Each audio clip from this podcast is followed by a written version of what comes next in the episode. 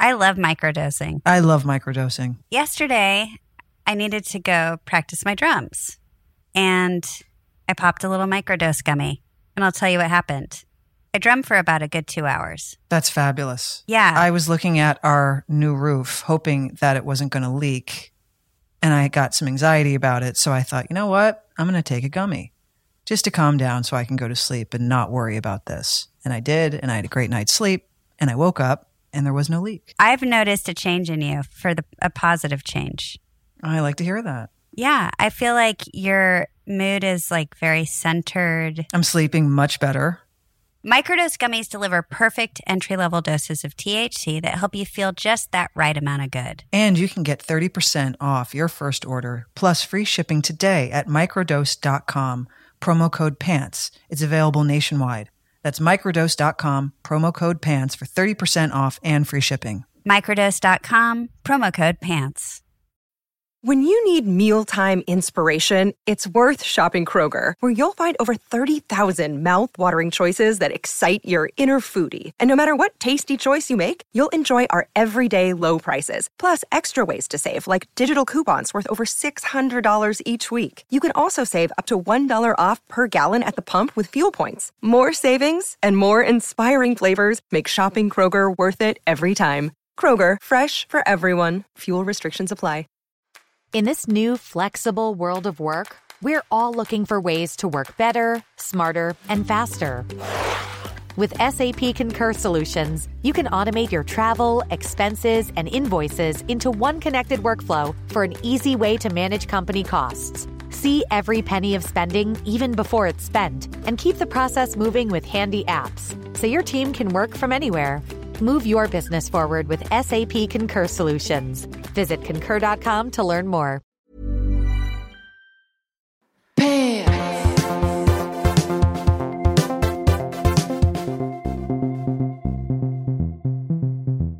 Well, look at you. Uh oh. Is this revenge? I'm not a vengeful person, Leisha. I know, but what do you mean, look at you? I'm just looking at your face. Oh. I thought you were about to comment on my glasses or something. No, I don't. I, I, I wouldn't do that to you. Mm-hmm. Mm-hmm. Only in private. I don't slam your glasses in private either. I did slam your closet organization because that was upsetting, but we don't need to get into that. Well, in my defense, Kate, and let's tell everyone what happened. You asked when you were at my house yesterday, hey, can I go try on one of your shirts? Because I might want to get it. And I said, sure, come on up. You put it on. And as you were taking it off, you're, you just kind of started looking around the closet. Mhm. And boy, talk about judgmental. Yeah. Here it came. You go, which side is yours and which side is Kim's? And I was like, this side is mine. And you're like, ugh, you're just like Anna. And Mhm. I didn't know I was going to have a closet guest. If I knew that you were going to come up and start asking me, well, where do you put this? Or how do you organize this? Or I would have gotten my closet together. No, you wouldn't have. It was a wreck. And I understand. no, I, well, I liked, I'll make a pile, but then I'll fix the pile usually. And I think you caught me in the middle of before the pile went away. Piles annoy me, but it wasn't the pilings. It was more of why do you have a pair of shorts where the sweatpants live? Okay, so when I say pile, I don't want people to picture like I'm disgusting. It was like Mhm. a couple of like things thrown about. But yes, then you were like, "Well, what's in that drawer?" That's an underst. Wow, way to un- way to undersell what yesterday's experience I was like, "Well, look in this drawer, I have my sweats." And you go, "No, you put why are your shorts in there?" And I was like, "Well, I accidentally threw the sweats in my short." And then you're like, "And why are your workout tights in there, whatever they're called?" And I was like, and then I closed the door. Like I'm not. I wasn't expecting this. it, it- was anarchy in my brain. hmm Did you see what happened last night? Did you hear the news? Devastating, devastating news. I don't know. Amy Schneider I did hear. lost her reign on Jeopardy. But what a what an accomplishment. Huge accomplishment. I mean, was she supposed to go on forever? As far as I'm concerned, she was. Right. I could have watched her for the rest of my life. She was the perfect way to end my day. I looked forward to it. And my mom broke the news to me. You know that Mary is a Jeopardy fanatic. Right. She's been watching Jeopardy religiously since I was little. She used to, her and my dad used to watch it. And now she still watches it every night at seven. Don't ever call her at seven because she'll get mad at you for interrupting her. Okay. And when I went to visit her in December, she said, You have to see this woman, Amy Schneider. She's amazing on Jeopardy. She got me into it. Right. And so for the week when I was in Philly, I mean, it's always a thing I do with my mom, but it was like a bigger bonus because Amy's so rad and she'd been on for a long time. We would watch it together. And when I got home to LA, Anna was like, "We have to keep watching Jeopardy." So every every night at 7 p.m., watch Jeopardy. And I call my mom every night, and I always have to get my mom like I, I need her to break the news to me because she gets the seven East Coast feed. Oh, that's okay. Got it. And last night, and so, but every night for the over the last month, I'm like, "How's Amy tonight?" She's like, "She's good. She got it. She got it." Right. And last night, I was talking to her, and I go, "Now, how's Amy tonight? Are we?" Ha-? And she's like, and then I the, the the tone of voice shifted like there was a death. Ugh, this is devastating. And it was morning. I was in mourning for uh, like an hour. I really couldn't believe it. I mean, she killed it. Yeah, It was it? It was like a million three. She's like in the she's in the Hall of Fame, but I I can't remember the Ken Jennings, who's the host, is got is like Right. the epitome. Right? Yeah. Well, maybe Amy will be a host, hopefully. So you don't have to let go. Well, she's going to come back for Jeopardy Champions, which is great. So that's not the last we've seen of her. okay. Thank God. Thank God. Ugh, I love her. I really do. Well, you, Anna, and you came over pretty soon after you got back from Philly, and we were having dinner, and you're like, "Oh, it's seven. Turn the," and we had to like get. Yeah. I was like, "What's happening?" And then all of a sudden, there we were, like four bubbies watching Jeopardy, and I was like, I got into it in the 30 minutes it was on, and I was like, I understand. It's amazing. I never turned it back on. I never was like, "Oh, it's seven. Hurry!" But but I did check the news all the time, so I did know about the Amy news. I mean, she she did. There was a sense of relief. I think you could kind of see well, it in yeah. her face. How do you hold on to that? It's like ev- that's hard. It's a lot of pressure. the one uh, the thing that we were always commenting on because she was on every night, you know, weeks and weeks and weeks. At some point in the middle of the show, the host will, after the commercial break, the host will ask, will talk to each contestant, and you'll bring up a fun fact, right? Like a Uh-huh. little thing, just for the audience to get to know you at home. Poor Amy. I mean, my God, she had to think of like I'm sure she was running out of shit to to to bring up. Oh yeah, it's like us with pants. What it's like. What do we talk about now? Like, what are we talking about this week? Yeah. So you think we could get Amy on pants? I mean, It's just a question. bucket list item. I think I'd be a little starstruck if Amy joined us. Also, we sound like we drank like dum dum shakes in the morning because I don't have that kind of intellectual streak, as they say. I mean, I don't think I do either. So, and and Well, I didn't want to. I did mean. you didn't want to speak for me. Is that I, what it was? I said we. I did clump you in, but no, you can. I mean, we practically have the exact same education level. yeah. We, you know, we like our high schools were different, but our college, if you can call it that, experience was identical. which was acting school, yeah, two years. movement class, and things like that. Voice and speech. My speech did not get better. Um, I, I think my speech has gotten better as I've gotten older, but I did come into the academy with a Philly accent because our Right. voice and speech teacher, whom we both had, uh, a guy named Jim Demonic. I remember on the first day of class, first year, we were in his in his classroom, and we had to get up and and um, I think he handed us. I think it was eleven benevolent elephants. It was something Benevolent, benevolent, benevolent elephants. elephants, and he and we each had to read a passage, and from that passage, he was able to tell where we were from. Yes. So he like instantly called out all the Canadians. He was like, "Oh, Well, you're you're from Philly." who can't do that? Yeah. but you don't real but when you're 18 and you're walking into that school you think oh i'm just this fresh as a daisy open book ready to take on the world Ready to pl- play it all. not realizing that you have like regionalism in your voice because you're so accustomed to it Limits. Also, I think Jim's Jim Demonic. What a crazy last name. I I think my voice was like a living hell for him. I always felt like he didn't like me, but now looking back, I think he just didn't like my voice. if it makes you feel any better i don't think he liked me much either he certainly had favorites that's Yeah. for sure at least he did when i was there And he had this big barrely voice, like oh, blah, blah, blah." he he could speak beautiful, and but like we're not all. Sorry, Jim, we're not all like you. i was like jim i'm 18 what do you want from me we've made a second career out of our voices Career. oh yeah, it is voiced. It's all about our voices, Kate. that's all it is Holy shit. 11 benevolent elephants to you, Jim. Benevolent. I said benevolent. You're saying benevolent. You're already saying elephant as you're saying. 11 benevolent elephants. That's how you say it. Benevolent. There it is. 11 benevol. Uh, you say that's a tongue twister. Because you're saying elephant. You're jumping ahead. I'm well. I'm I'm I'm trying to get the first three words out. Red leather, yellow leather, red leather. Good blood, bad blood. I mean, we should, we could, when we're not recapping, because we need to get into it right now. Hmm. Let's do the entire thing that we learned at acting school that sadly our parents paid for. that, but we can recite the entire thing. I don't know about your family, but I know my folks were jazzed. I learned 11 benevolent elephants because at least I u- I used it for for good in my future and here I am doing a podcast. Yeah. No, they loved it. I'd come home and show them all the things I was learning. Looking back, they must have been like, the hell? That's cute. Did you show them your scene work? Like I got to sign this scene and we have to perform it when I get back from holiday. I would share stuff for sure, but I definitely would show them like the like movement class things right? Get on the floor and I'm like, and then you go or do whatever. and they were like, and how much does that cost?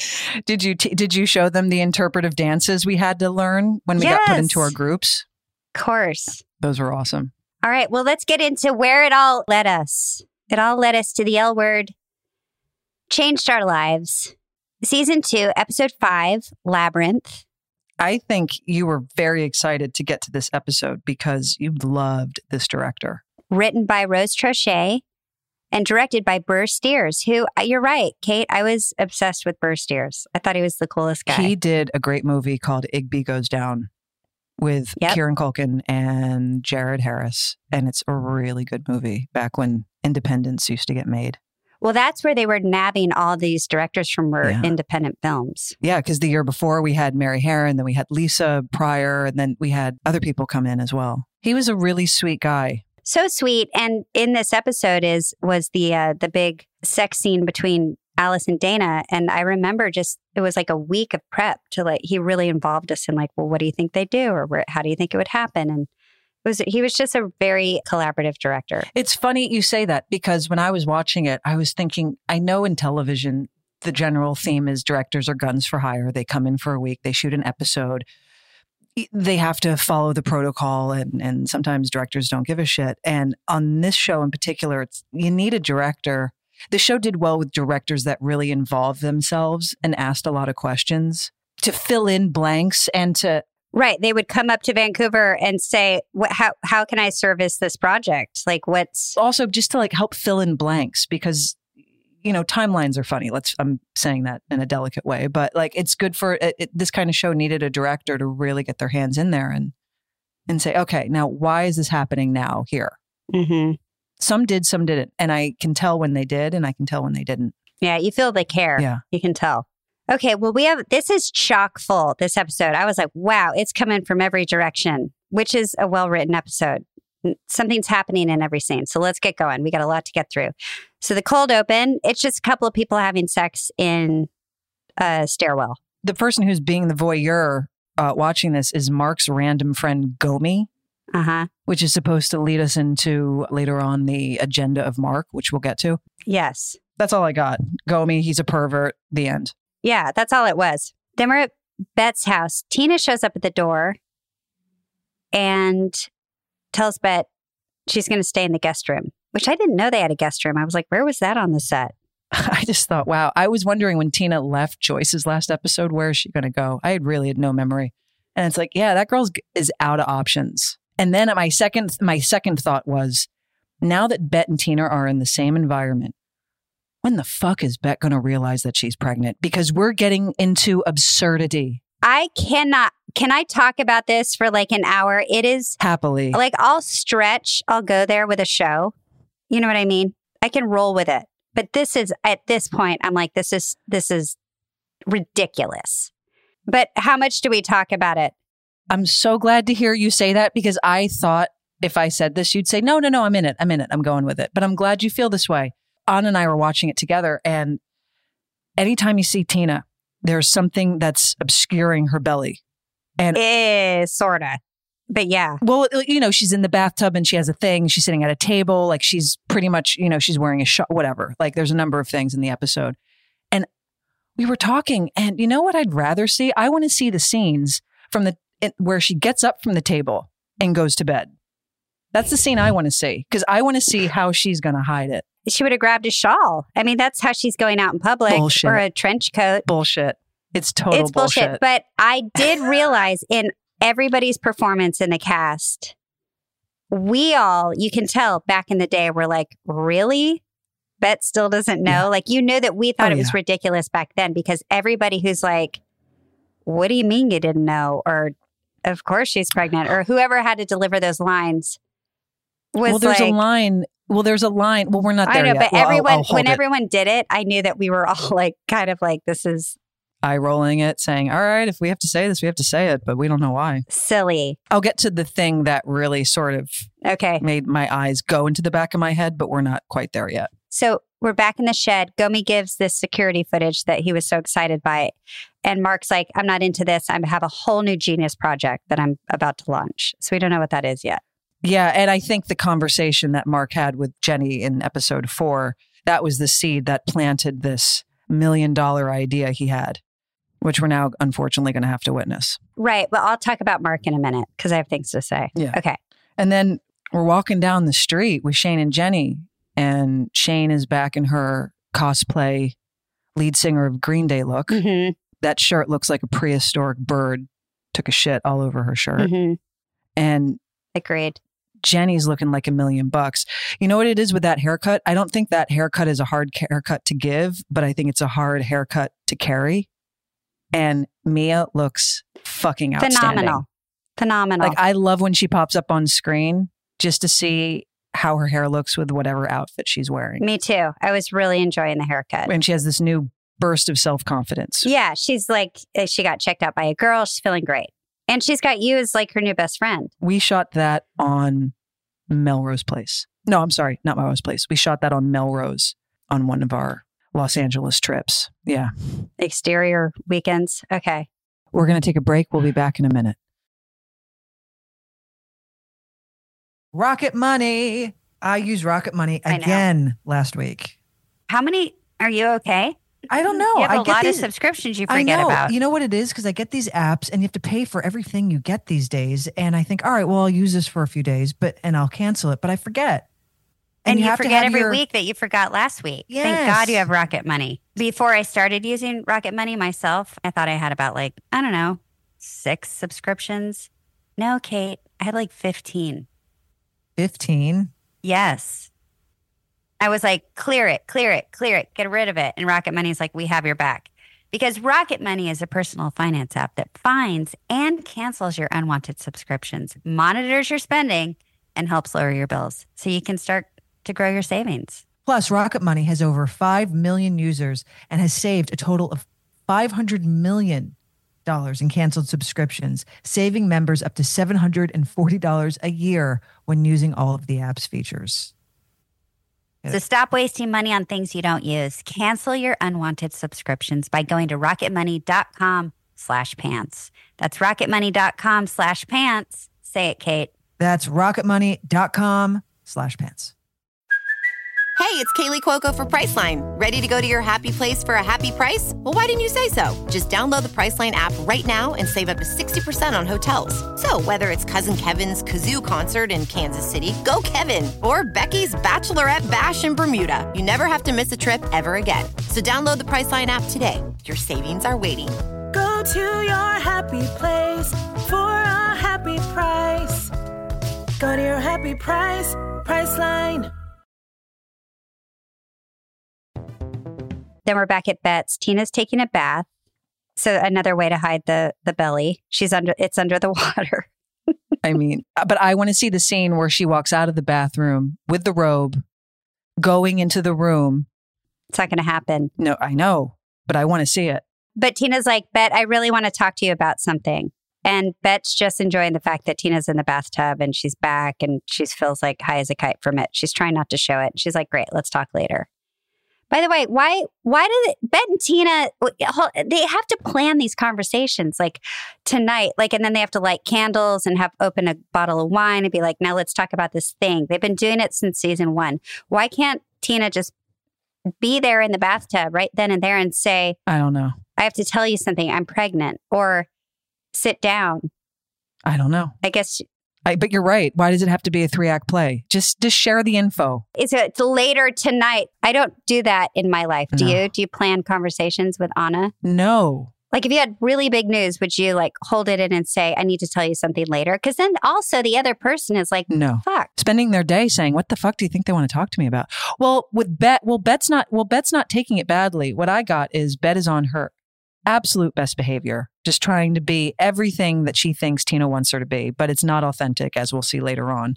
And the thought of Tina wanting to talk to Bette means, oh, she's ready to give this another shot. So I don't think she's anticipating bad news. She's thinking, oh, cool, we're going to get back together. Wish has been granted. Yes, but anybody saying, I have to tell you something, whether you think it's good or bad, I want to know now. Like, I won the lottery. We won the lottery. Anything. That lead in phrase is the kiss of death. Yes. Because everyone's like, wait, what? What happened? What? Tell me now. That's that would be the follow up line. Well, tell me now. Well, no, I, I want to tell you tonight over wine and candles. Yeah, Bette's trying to keep the Bette's kind of keep trying to keep her extra under under check, so she l- makes Tina look like it's going to happen on your time, Tina. Oh, I see. Ugh, okay. But yeah, I hear you. All right, then we're back in we're back in the shed. Mark turns the camera on himself. Well, Mark is turning into David Attenborough, and he's treating lesbians like we're a fucking endangered species. Yeah, this is like Mutual of Omaha, like special. It's like, okay, Call of the Wild. It's weird because the character is so. It's a testament to Eric because the character is so. Eh, he's creepy, and in this, like what he's doing is creepy, but there's some sort of ambiguity to it as well, where you're like, what the fuck is going on? Yet, Or does he really believe he's making a documentary where he's going to show straight men what how lesbians live? yeah, but there's something about Eric where he's just so likable, where I don't hate him yet. I know he Mhm. does. Like, he's gonna, he's gonna, that's gonna change soon, but he's very personable. Yeah, they cast it really well because And I can't you see like the guys coming into audition for that? Sure. would be like playing that idea of, oh well, you know, I'm like the yeah. creepy, lecherous David Attenborough of lesbians. Yeah. Who's just gonna study them. Right, and they they kind of counteract the, the the script with things like, "No, that's taking it too far, Gomey," or "That's not that's not what I do. I'm trying to do this." Like they're trying to make it like he's he talks to the camera. He's like, "Yeah, I'll hit it soon," Mhm. meaning you guys. Like he'll end up sleeping with you, but right now I'm going to teach you how lesbians act in the world, or how they have sex, or how Right. Like I have boundaries. I have boundaries. I'm not gonna do that, yeah, but I'm gonna do this. It's a weird, it's I don't know. It's a it's strange. I remember he was um, a hot button topic when this season came out because everyone was appalled, rightfully so. Well, yeah. Whew. Okay, then we're at CAC. I have to talk about the doors. I know I've talked about it, but they drive me up a freaking wall. Those those sliding doors to Bette's office. I was just looking at her shoulders, thinking Bette means business when she shows her shoulders. No, I know she always does. But these doors, they're like flimsy. They feel like they're made of paper. I, they, it doesn't seem it doesn't seem like an office. It feels like. Do you hear them slide? You're like, what? That's not a door. It sounds like an IKEA closet. But worse. Well, Bette is saying to her assistant, James, look, I know we said we're going to find a place for Tina. Look for a place for Tina, but don't look for a place for Tina. Like, take your time, which is the most romantic. It's very romantic in the most manipulative way possible. Yeah. help her, but don't help her it's like entrapment. She's like, completely. I have her at my house. I'm going to keep her there somehow. Okay, back at Shane and Jenny's. Did you understand his pitch? Because that's when Mark's there and he see and Shane and Jenny come in and they got bre- breakfast and Mark's like, "Hey guys, I have this idea. What's his pitch?" There were references that I know are some sort of documentarians, probably. Yeah, like Nick Broomfield and the Maysles brothers, all that crap. But like, what was his pitch? That he wants to he wants to document. Can oh, by the way, he's the twenty dollars. He's going to pay you twenty dollars for each interview. Made me laugh. That's right. He wants to document lesbians because for the, and he even says, he's like, you know, for the little lonely les, so they don't feel as alone and blah, blah, blah, blah, blah. It's sort of a meta moment with the show. Have you realized that? Yes, I have realized that. The show loves meta moments. Right. Like it was showing the world how lesbians live. Some lesbians, not all. Meanwhile, we're doing a show about how lesbians live. Yeah, I get it. I liked that your characters were like, I don't know, Mark, this is, but you still go go towards it. There's something about him you believe. I don't know. Because he's not an asshole about it. That's the thing. I know. Yeah. If you stripped all that crap away from him, he'd actually be a pretty cool guy, I think. yeah, definitely. But even Shane was like, oh, come on. He was like, lesbians, uh, they don't fuck. And you're like, yeah, we do. That's ridiculous. Well, because he acts like he just got off a spaceship Mm-hmm. And he came from a planet with no females whatsoever and he lands on Earth and he's like, women. Women with women? women. I know. Is it really that like hard for straight men to figure out? I don't know. But remember, this is 2005. So, We should make a documentary on straight men and see if we can find anything out.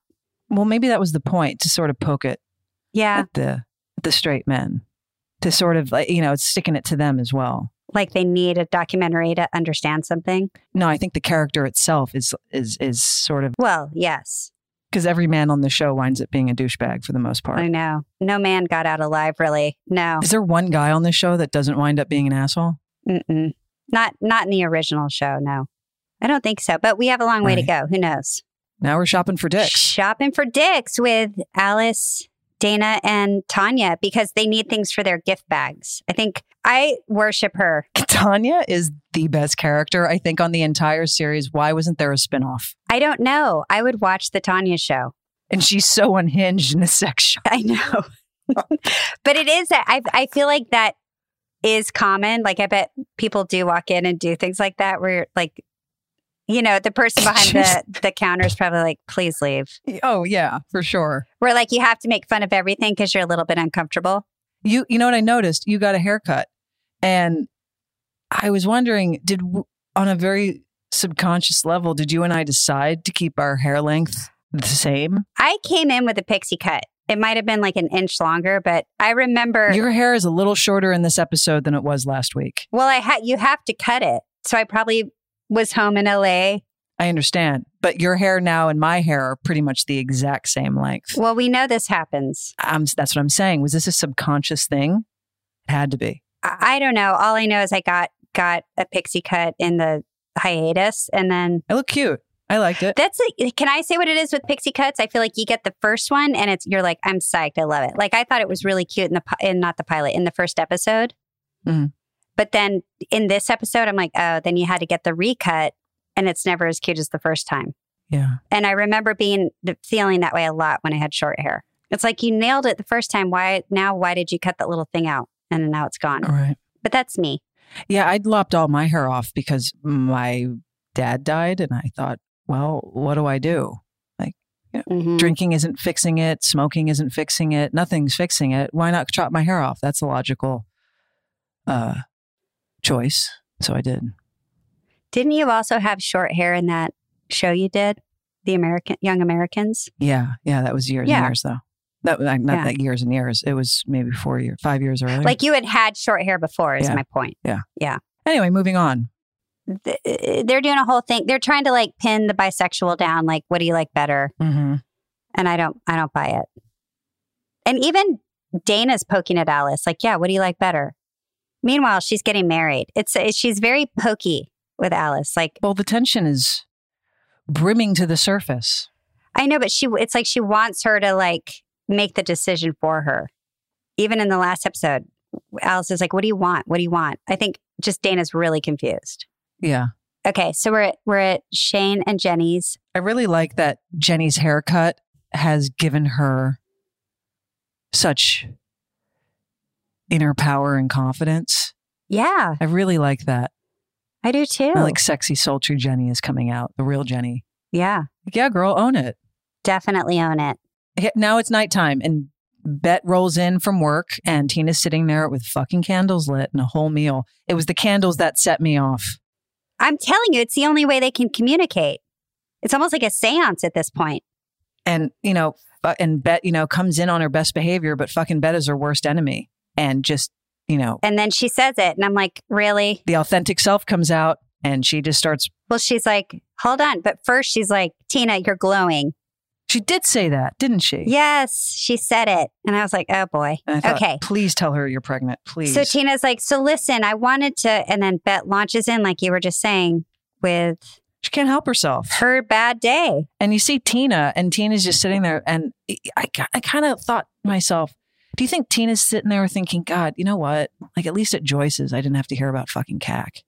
Like, that was kind of nice. Well, she's thinking, she's thinking, Bette never really asks about me or my life or, And all I hear about is is CAC and a Peabody. or just Bette's life. But I think, isn't that a through line for the entire series? Which part? Well, I think it's why in the end they didn't make it because Tina is sort of a like a shadow of herself in this relationship. She's Yeah. she's not seen or heard. Yeah. Yeah. I mean, it's indicated, isn't it? Yes, it's definitely like now we know because Tina left and came back and it's still the same. Right. You're like, uh oh. Now you're just signing up for it. If you come Mhm. back and you're you're responsible for this choice too. Mhm. Okay, so we're at the planet. It's the next day. I don't know if this is that important, but basically, I, I, Alice is there on her computer. She has nowhere else to go but the planet. It, This is the what? But Bette and Tina are walking in together. Bette still has no idea she's pregnant. This is the point where Tina needs to show up in a fucking fur coat to hide her pregnancy. Mhm. I can't take it. For the love of Christ. I know, but you have to, you got to keep going because we're not there yet. Bette has no idea Tina's pregnant. They walk in together. Oh, and this is what when I said I was going to address this when we got to it. Now I'm going to address it. So the way to solve that question was Tina says to because Alice is like, "Have you told her? You haven't told her. How could you not tell her?" And Tina says, "Bette doesn't always see things in front that's right in front of her." And I thought, yeah, I'm not buying that one either. But here's what here's what I said, which I laughed because I was like, we all knew it was dumb even back in the day. Because I was like, what is she blind? Yeah. Yeah, like it's this is absurd. We know it. The characters knew it. And you think to yourself, how could Bette not know? I really was hoping Alice was going to blurt it out because it seems like something she would do just so we could fucking get past it already. But Alice is super happy to see Bette and Tina together. And I'm like, you have to tell her. Yeah. yeah. it's not like news. It's like a physical, obvious physical thing. It's like you don't even have to tell someone, but Bette for some reason still doesn't see it. Then I guess, But also, Alice is, I, I was looking at what Alice was wearing, and Alice was ahead of the fashion trend with her pearls. She had on pearls. what did I do? The pearls. Pearls are a thing right now. I really rocked the pearls for a while. Yeah, before pearls were a thing. I did. Well, Amy Schneider wears pearls on Jeopardy. P.S. there was a guy on the, I forget the team, and he wore pearls. Pearls are a thing. Good story, Grandma. Thanks. What's next? So pla- uh, we're still at the planet. We're back in Kit's office. She's Kit's with the tow guy, and Bette walks in, and he's like, "Oh, you know, I'm changing Kit's life." And Kit's like, "Oh my god, my business is in the black now." And Question. Question here. What's the fucking timeline between last week and this week? Because as far, but because not only is Benjamin hawking his book to Bette, but then Kit's like, oh, but you don't understand, Bette. My life has changed. My business has gone up whatever percent. I'm out of debt. I've paid off this. I've paid off that. Her world has shifted in a way. And what's the timeline? it's a week, probably. And so where has Tina been living? it was that apple apple fritter just pop the fuck off. Wait, hold on a second. If it's been a week, then where in the fuck has Tina been for a week? In her car? Dun dun dun. Good one, Kate. I don't know. Thank you. You're welcome. This is one of the points where like I was trying to work really hard to get my eyes to fall, to like fall back to its natural place so I could see forward because they were in the back of my head. Right, because Tina in the last episode locked the door from Joyce and the next day would be at Bette's. And meanwhile, Kit's life turned around. Good one. Good catch, detective. Thank you. I didn't catch that one. I mean, Jesus Christ. I mean, I would buy Benjamin's book if I was promised those those assurances in life. I'm going to look on the internet after this is over and see if I can sign up for a weekend course. It's worth the money. Okay, then we're back at Jenny and Shane's. I feel like it's easier to say Shane and Jenny than Jenny and Shane. Whatever works. If benevolent, bene- 11 benevolent elephants. Jenny and Shane, Shane and Jenny, Jenny and Shane. Red leather, yellow leather. Shane and Jenny. Shane and Jenny. Jenny and Shane. So Carmen's over there now. Her hair's like Farrah Fawcett feathered, which I thought was interesting. She's growing out that haircut they gave her when she first got on the show. Mm-hmm. Carmen asked Jenny if she's okay, and she's making a mixtape for Tonya and Dana's wedding. I'm glad to see Carmen gathering her power back in this. Yeah, but like, what the hell's going on with you three? I don't get it. Agreed. And I was thinking about this myself. And I think with Shane and Jenny being as close as they're becoming, it makes the circumstance messier. Because if Jenny was just some girl that Shane knew Yeah, like an acquaintance. on a surface level, then Shane would feel, you know, a thing to say, oh, I want to win Carmen back. But because Jenny's interested in Shane and Jenny have really hit it off in a weird sort of like O- like overnight, like kids, kids business world. Yeah, it's like they're twin flames or something. It was just like, Yeah. boom, I get you. um, it makes it more complicated because Shane doesn't want to uh, ruin whatever sort of thing that's going on with her and Jenny. She wants to respect Jenny. It's, I think it's supposed to show Shane, Shane's selfishness, but at the same time, I agree it's a little unclear. But I don't mind the ambiguity at the moment because it's so new. Wait, are you saying you think Shane is trying to be a good person in this? Like, oh, but you want to be with Carmen, but you're choosing to like step back because you you think they're interested?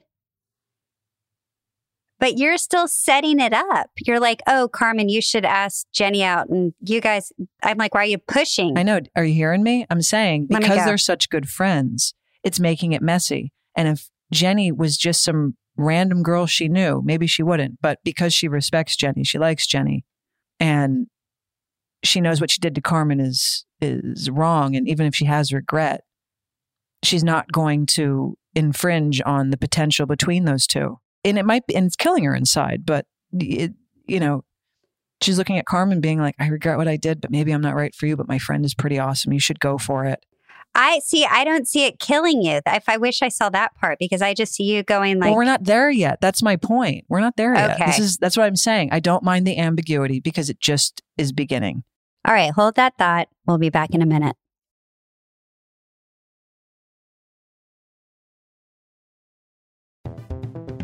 All right, then we're at the Paramount lot with your new boss, Veronica. And she wants you to get in the limo to take you to a house.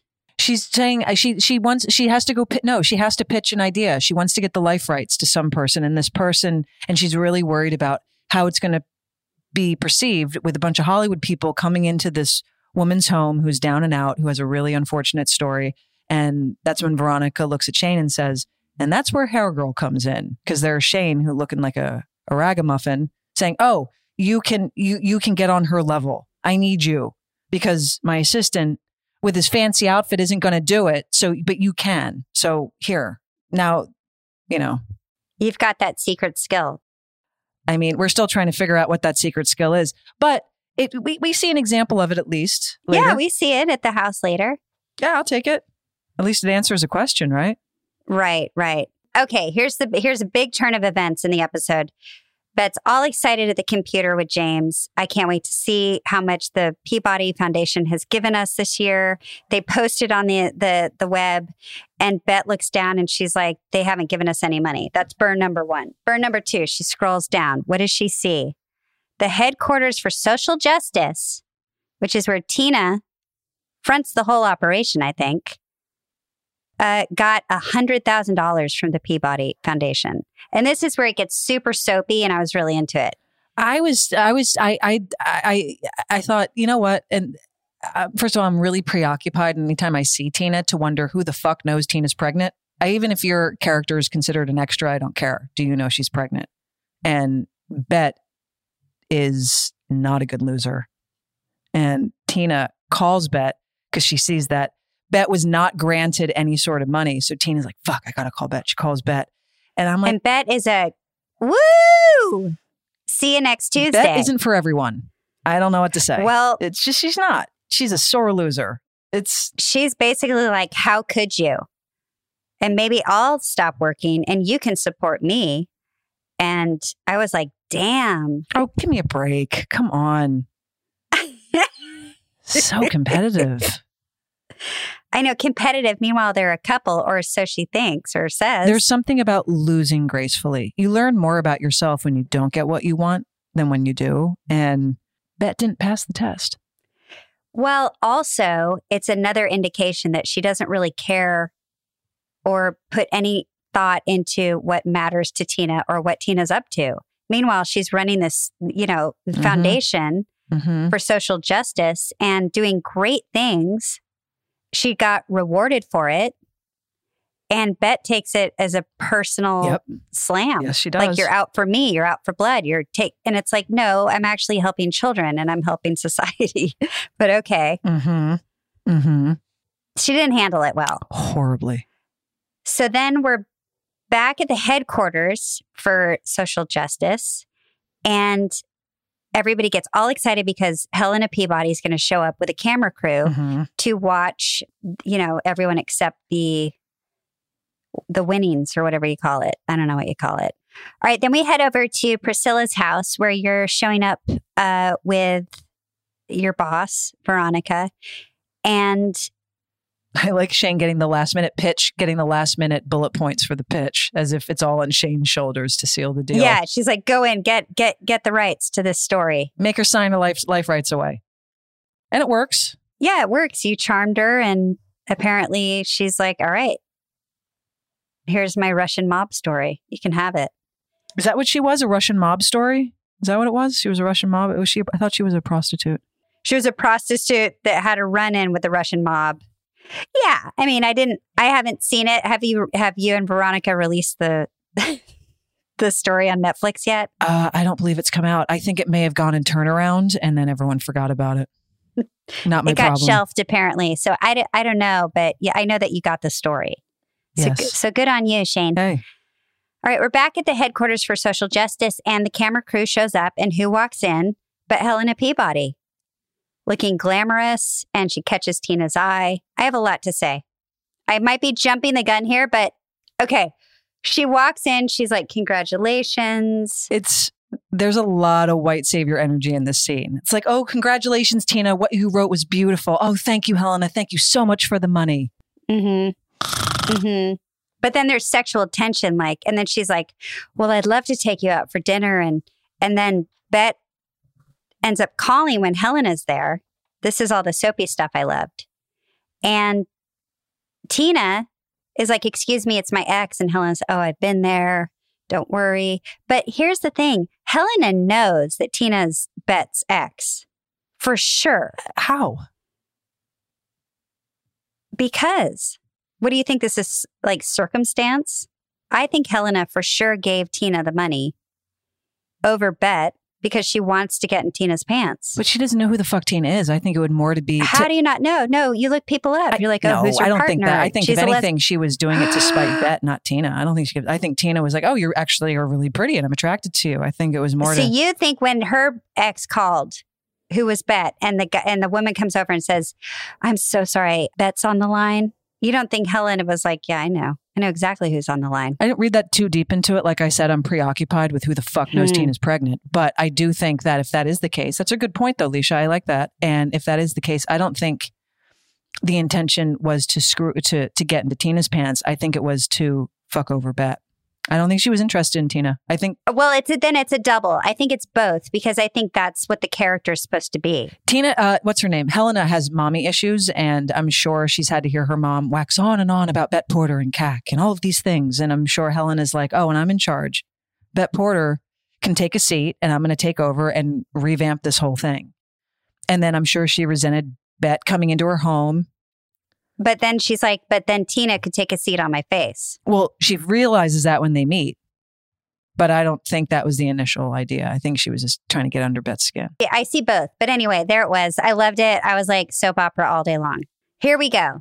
Here's the money scene. Dana and Alice are putting together the gift bags that will be at Now, time out. Are the gift bags for a bachelorette party?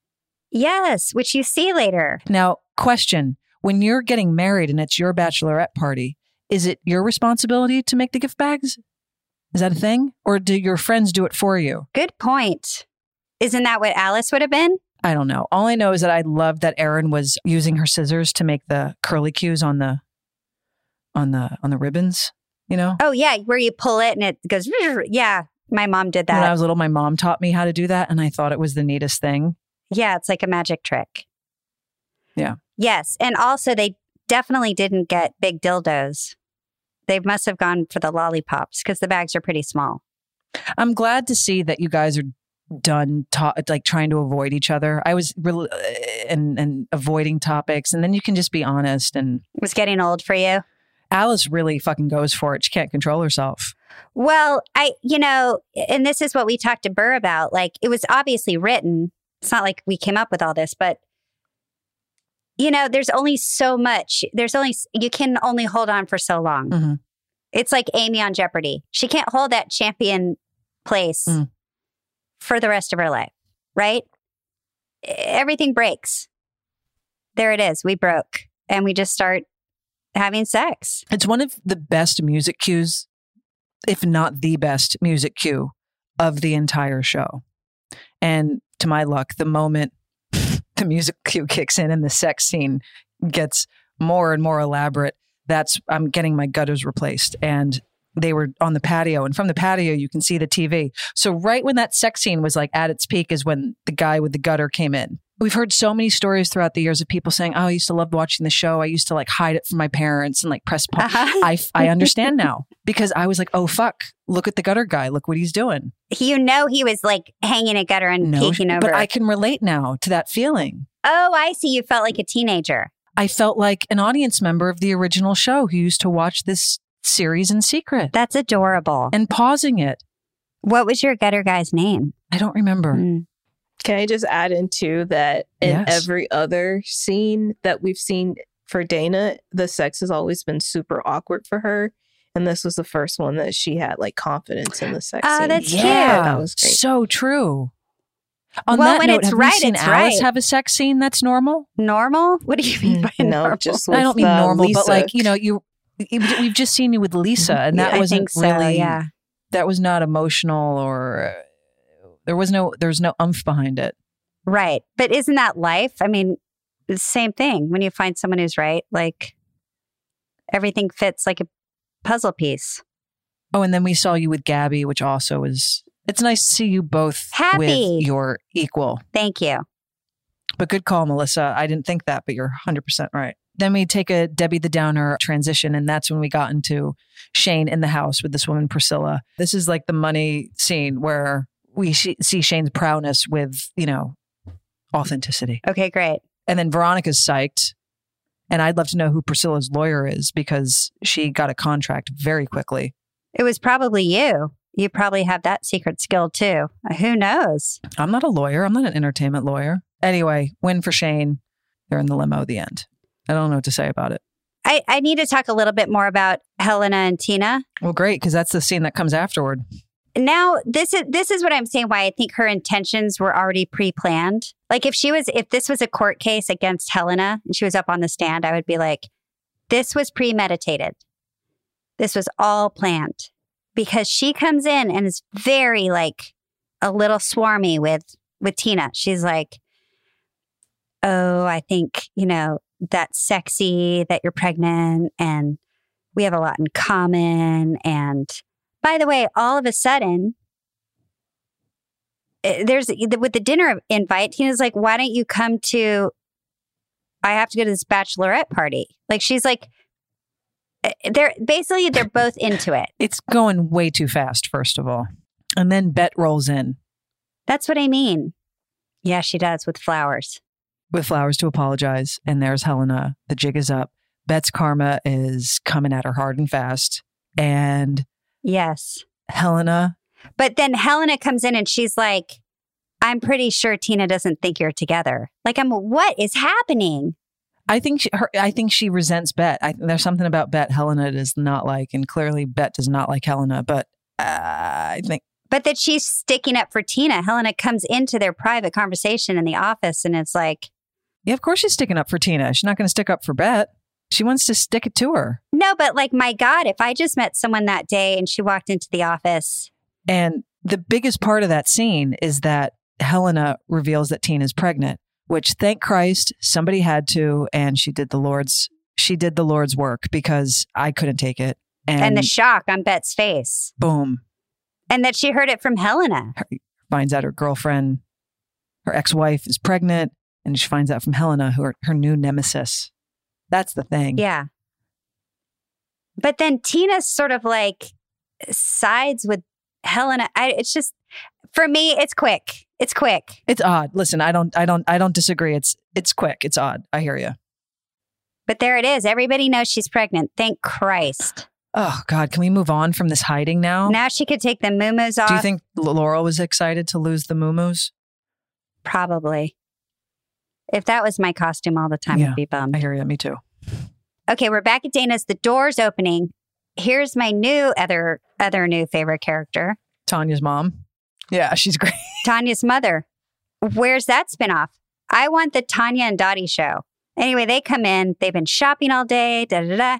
And you look over. They pan the camera, so you think like, uh oh, they're about to see us naked. Mm-hmm. And there we are, just sitting next to the gift bags. Alice and Dana got dressed and cleaned up really quickly because you guys had a whole thing in the kitchen with strawberries and whipped cream. You your your clothes were all over the place. You ruined bags from laying on them. Sure, It was like superhuman. It was Superman speed. That's what you do when you don't want to get caught. You're quick. You've had that. Shane's had those where you get dressed all of a sudden and run out. Remember we were with Cherie Jaffe's and like like we're really fat. To, like time doesn't exist on the L word, even in these cases. Yeah. Like you can get dressed and together and you're good to yeah, go. your survival instincts kick in. Okay, so then we're at Shane and Jenny's, and I hate to say it, we have to go into one of Jenny's. Look, it's not an episode without a writing fantasy, and let's let's not let's not dive into it. Basically, she names it monstrosity, and the fantasy is she's at some carnival, and everyone she looks at has a pig face. The end. What it means, I don't know. I don't care what it means. I'm just telling you what happened. Like that's it. Do we want to get into it? No, I don't. Great. All right, moving on. Okay. Bette's at the door. Bette knocks on the door. Where's Shane? You're not there. So Jenny is now like the confidant. She's like, Bette you didn't know? That's the other delivery I loved. Uh, fuck. Bette is operating at a hundred Yeah.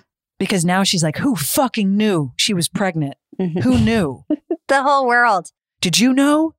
And Jenny's like, yeah, I knew. And I'm thinking, when did Jenny know? Secondly, when did Shane know? And Bette's like, I just feel like one colossal joke. I mean, this girl, like, I can only imagine how Bette would be feeling at the moment, like how alone that must be. But I have to give it to Bette. She's right. Think of other people other than yourself, and you might see a six month pregnant woman standing in front of you. And sitting at your dining room table and sitting in your bathtub. I mean, that's, I guess, how wrapped up Bette's supposed to be Mm-hmm. and bathing in your bathtub. Not yours, it's theirs, by the way. It's all theirs.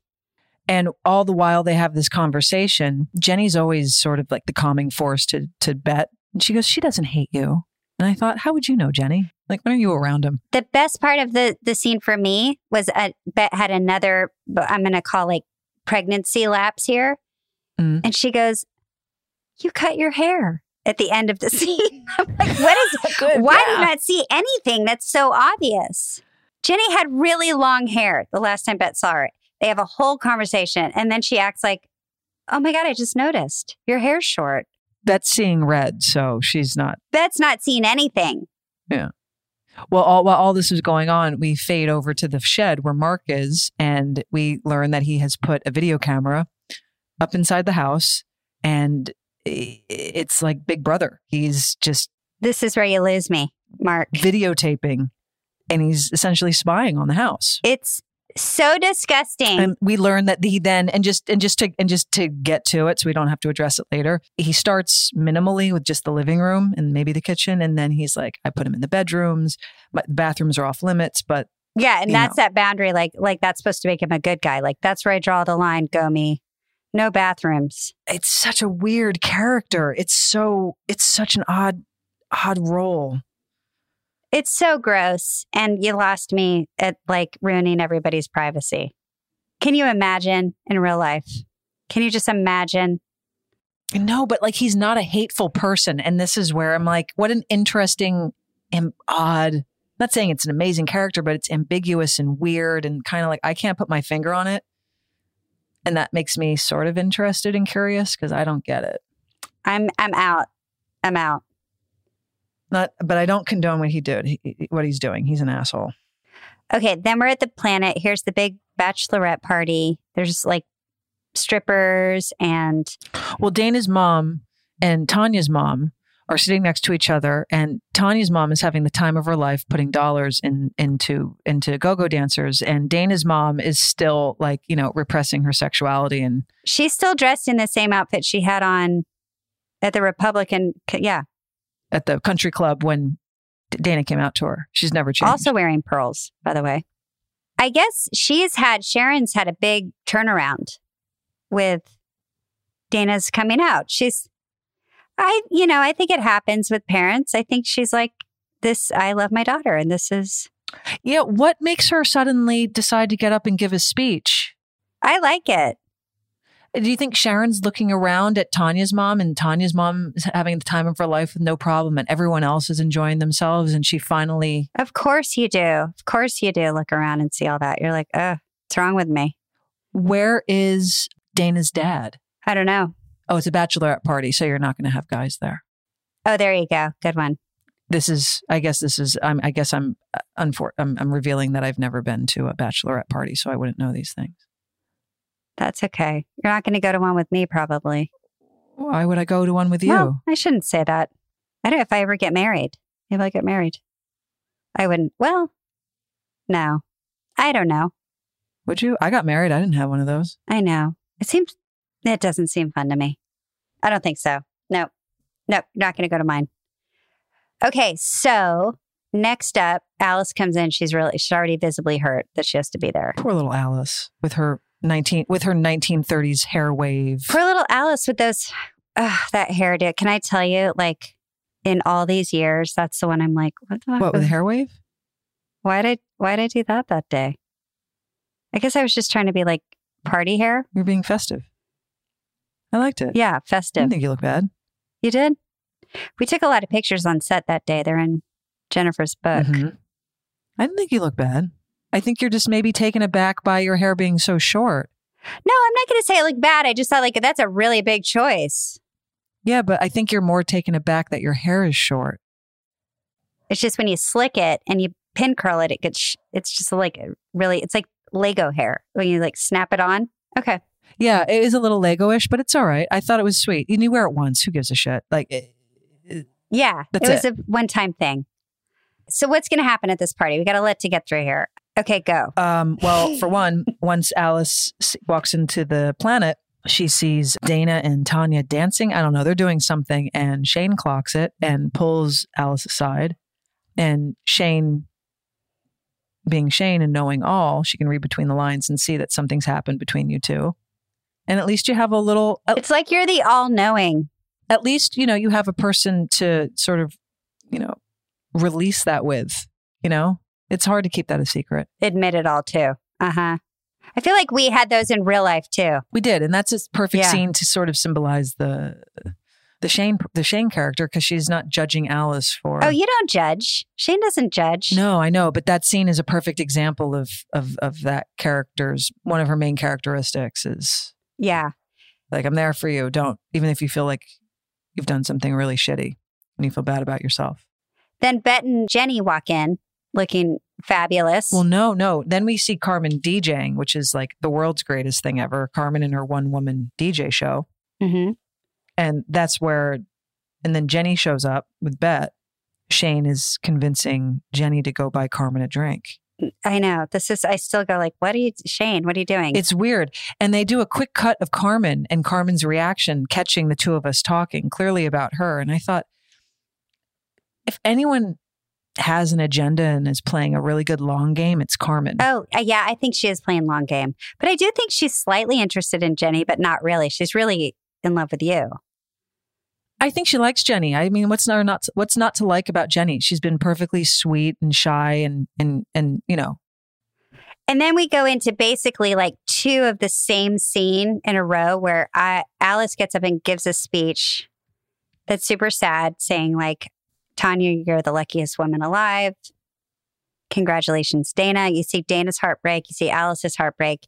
Then it's back to the party and next thing you know, Bette's getting on stage, giving a similar speech. Well, I like Alice's speech. That was, you nailed it. I thought it was great. Well, thanks. I mean, yeah, you're like, well, I have to accept that I'm losing my friend. Yeah, but you're just brokenhearted Ugh, and the you're just trying to, uh, well, also you got pulled up there against your own. Yeah, but Bette chooses to make a speech.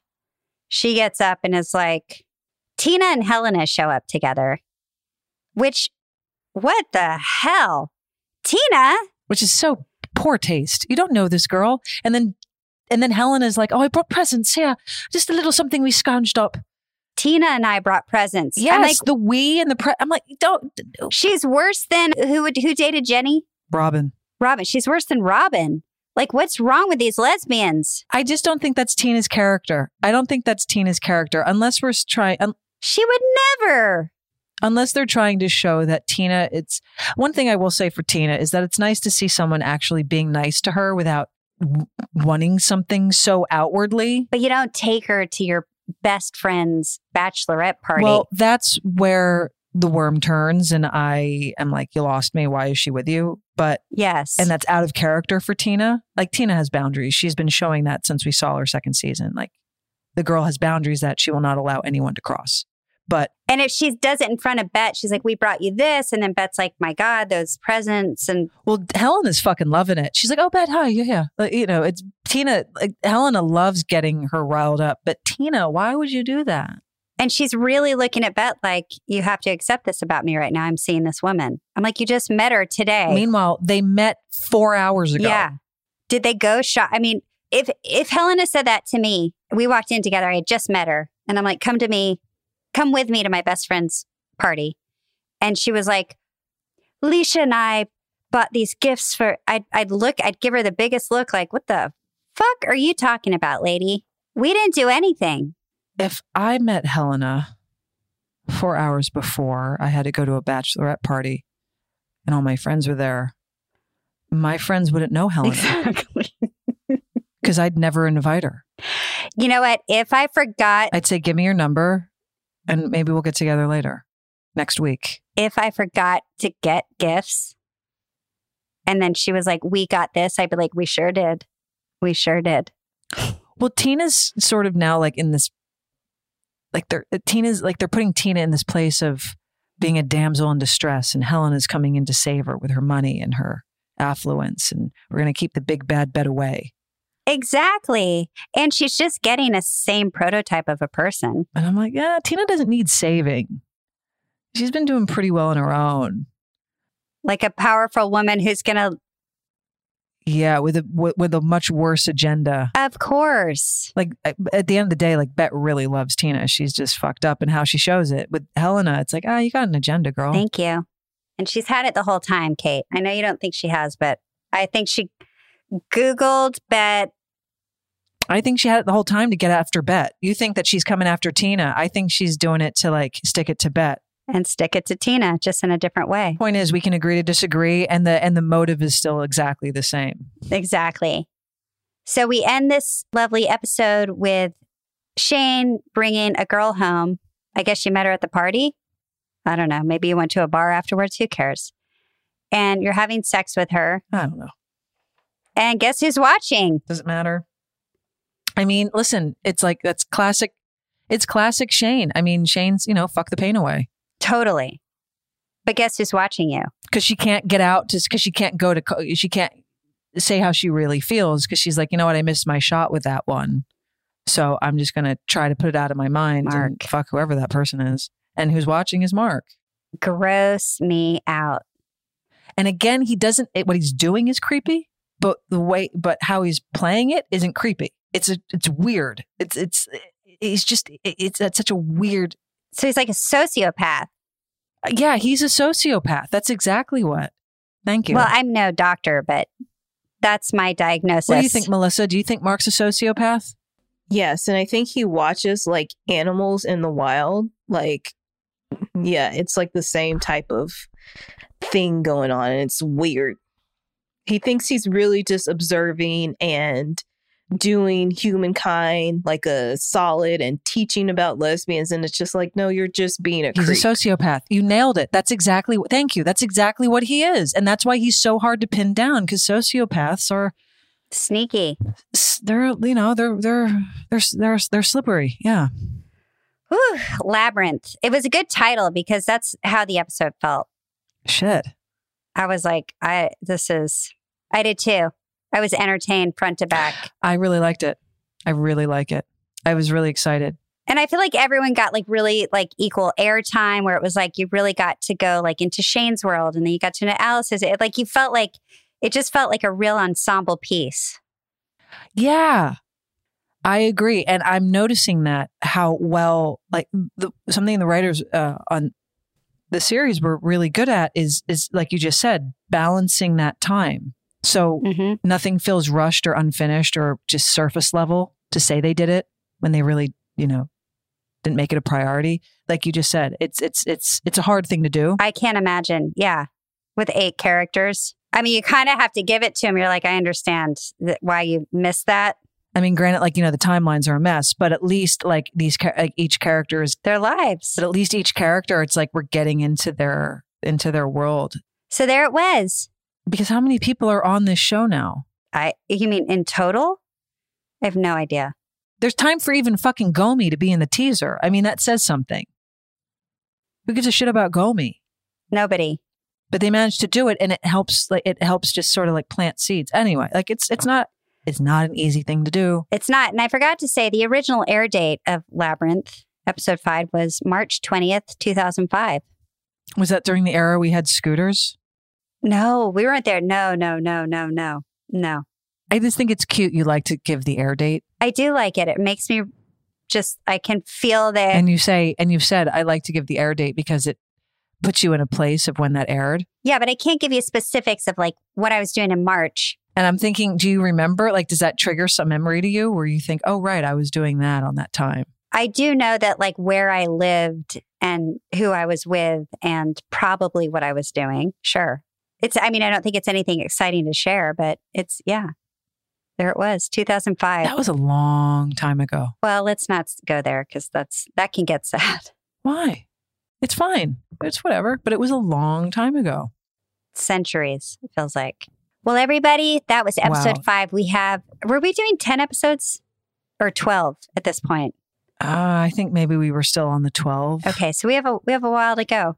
So it's 13 episodes and six six seasons to do it. Was kind of the formula. All right, we have a way to go. That was episode 5. Thank you for listening to another episode of Pants. Well, we're going to see you next week. Do you have anything to say to everybody? Want to say goodbye? I love you guys. We're going to see you next week. Yeah, love you guys. I can say that. We we can say we love you. We're going to see you next week. See you next week everybody. Bye everybody. Bye. Thank you for listening to Pants, a podcast brought to you by myself, Kate Moennig, and Leisha Hailey. Produced by Melisa D. Monts. Please listen and subscribe on Apple Podcast or wherever you listen to podcasts. And you can follow Pants on Instagram at the Pants Pod. Theme song by Carolina Parra of the band CSS, and graphics are by Lovefoxxx.